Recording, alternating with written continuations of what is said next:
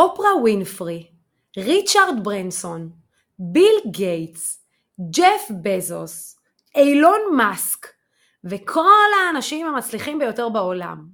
לכולם יש בוודאות גמורה דבר אחד משותף. לא רק דבר אחד משותף להם, דבר אחד משותף לנו יחד איתם. מה זה? שגם להם יש רק 24 שעות ביממה, שבעה ימים בשבוע, ולכולנו ביחד יש את אותם 365 ימים בשנה. אז מה בכל זאת ההבדל? ההבדל הוא שהם רכשו את המיומנות שמאפשרת להם להשיג דברים מדהימים. רוצים לדעת מה המיומנות הסודית הזאת? פתיח ומתחילים.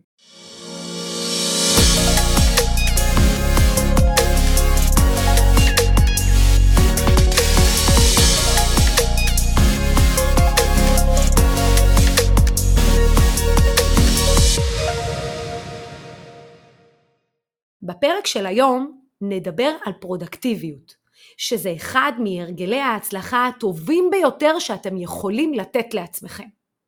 פרודקטיביות זאת אומנות שגורמת לדברים להתבצע.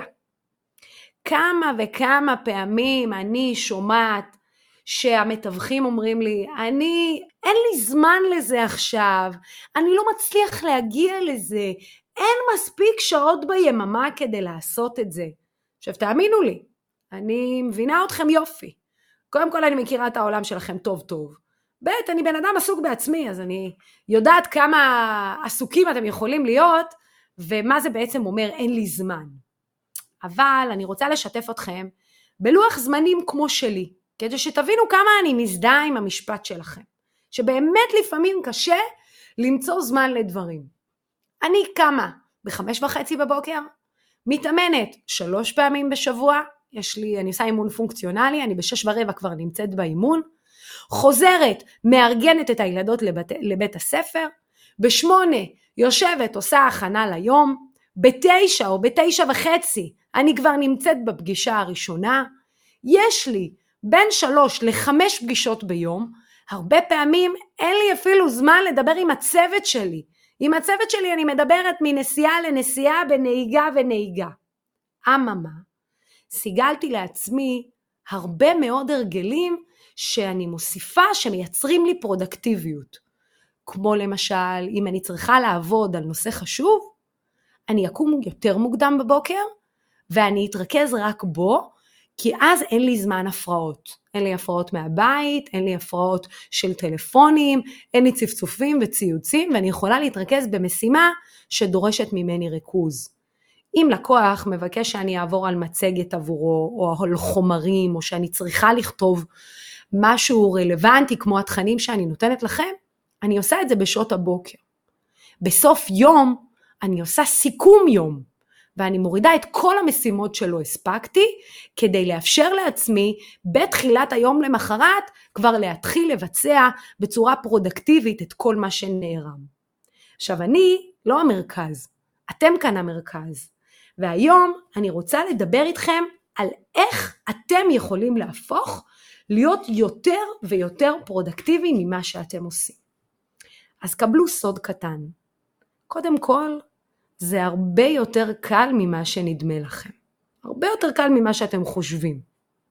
גם אם אתם אנשים עסוקים מאוד, וגם אם אתם אה, אימא או אבא, וגם ההורות לוקחת מכם הרבה זמן, בכל זאת, אם אתם תקשיבו לסוד הקטן הזה, הוא ישנה לכם את החיים.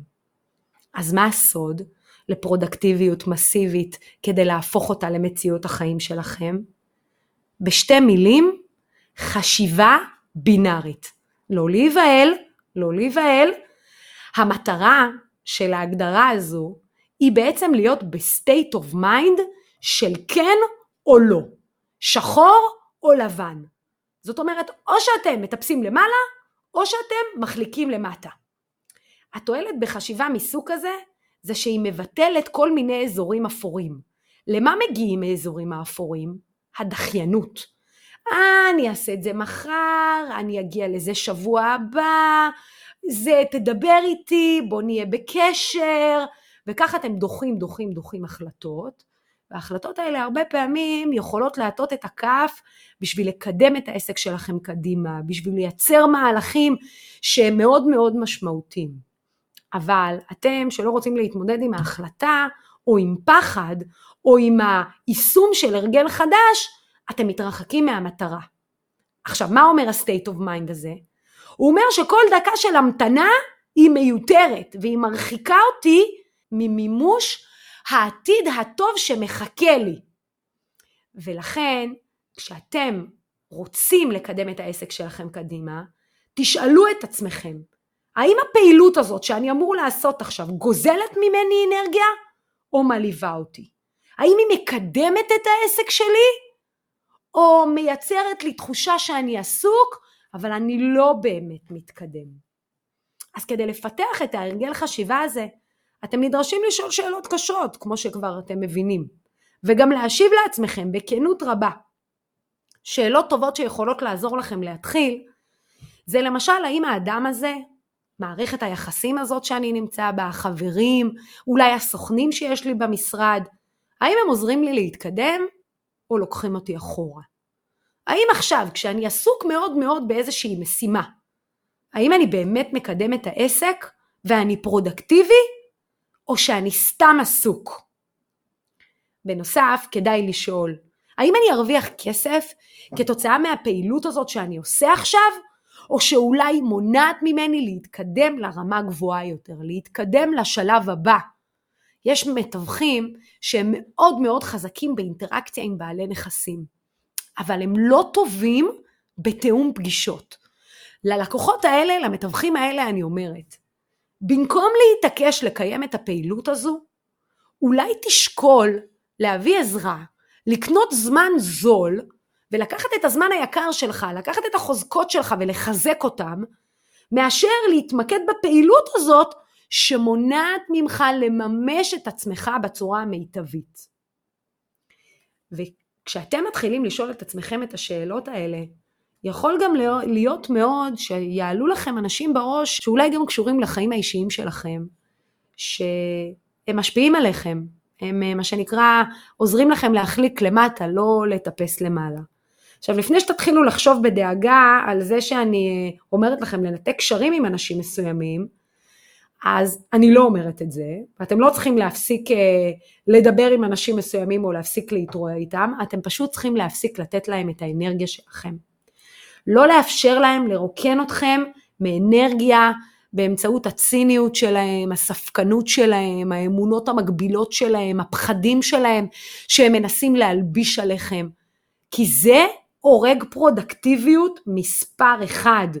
קודם כל האמונות שלי, הפחדים שלי והמגבלות שלי הורגים את הפרודקטיביות שלי, אז אני קודם כל צריך להתמודד איתם.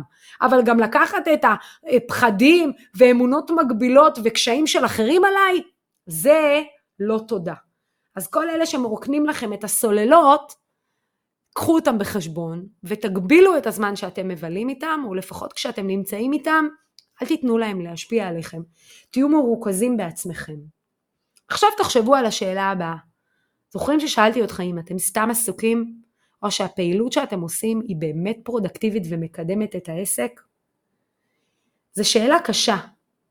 אני יודעת שזאת שאלה קשה, משום שאף אחד לא, לא, אף אחד לא רוצה להודות אה, שהוא באמת סתם עסוק והוא לא באמת מתקדם. אבל גם כאן אתם חייבים להיות כנים עם עצמכם כדי להימנע מהאפור שדיברנו עליו, כי חשיבה בינארית זה להתקדם או ללכת אחורה, לטפס למעלה או להחליק למטה, והיא בעצם חשיבה של שחור ולבן. אז כשאתם שואלים את עצמכם את השאלה הזו, תהיו כנים עם עצמכם ותימנעו מהתחום האפור. נעים לכולנו להאמין שאנחנו כל הזמן עסוקים. אבל האם אנחנו באמת מתקדמים לעבר המטרה? האם זה באמת נכון? כשאתם מפנימים את הדבר הזה, אז אתם מפסיקים לעשות דברים שלא משרתים את העתיד שלכם, שלא מקדמים אתכם קדימה. ואתם מתחילים לחשוב על פתרונות, שדברים שאתם צריכים לעשות, אבל לא משרתים את החוזקות שלכם בצורה המקסימלית. עכשיו השלב הראשון, אחרי ששאלתם את עצמכם שאלות, זה להתחייב לענות מה שנקרא בתשובה כנה. ואז אנחנו יכולים למעשה להתקדם לשלב הכלים. תזכרו, פרודקטיביות זאת עשייה. כדי להיות באמת פרודקטיביים אתם צריכים להקצות למטלות החשובות באמת מקום בלוח הזמנים שלכם. אז איך עושים את זה?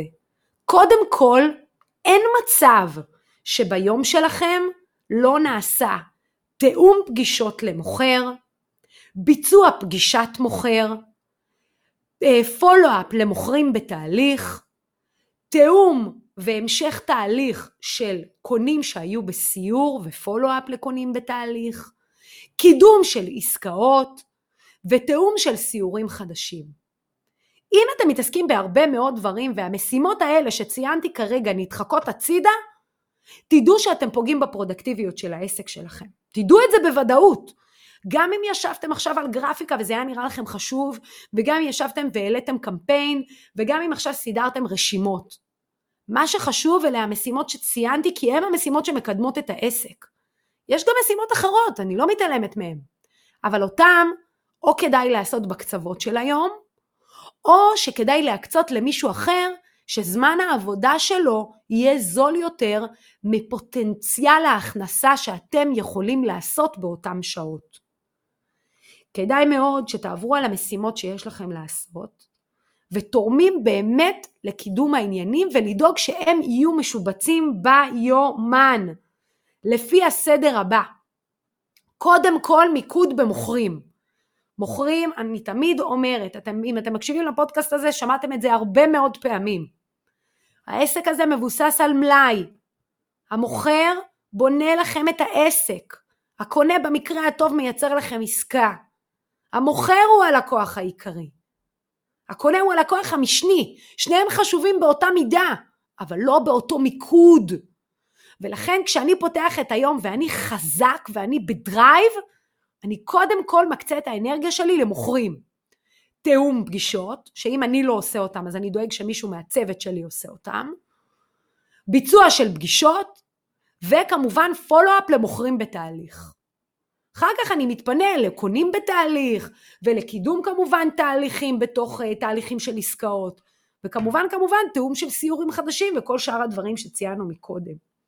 חשוב מאוד לסדר את המשימות בסדר ביצוע נכון, ולהגדיר לוח זמנים קשיח.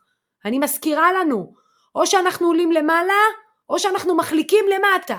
אין אמצע. אין אמצע.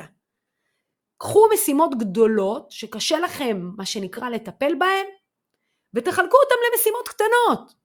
למשל, ישבתי עם אחד המתווכים והוא אמר לי, תקשיבי, מאוד מאוד חשוב לי לעבוד על הפרזנטציה שלי. אני רוצה לעשות מצגת שהיא תהיה דיגיטלית ואני רוצה להוסיף אלמנטים ואני לקחתי כותב תוכן ואני לקחתי מישהו שעוזר לי עם המיתוג, הכל טוב, הכל יפה.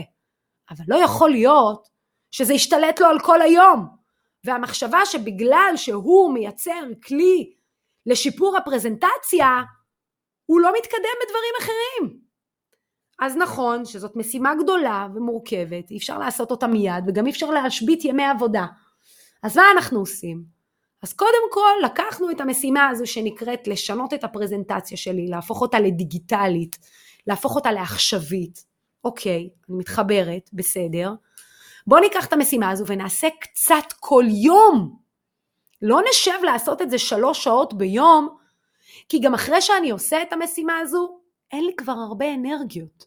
ואם אני עושה אותה בתחילת היום, זאת אומרת בזמן העבודה, לא בקצוות של היום כמו שציינתי, שאמרתי לכם שדברים שדורשים ממני אה, מיקוד וכתיבה אני עושה אותם בשעה חמש בבוקר.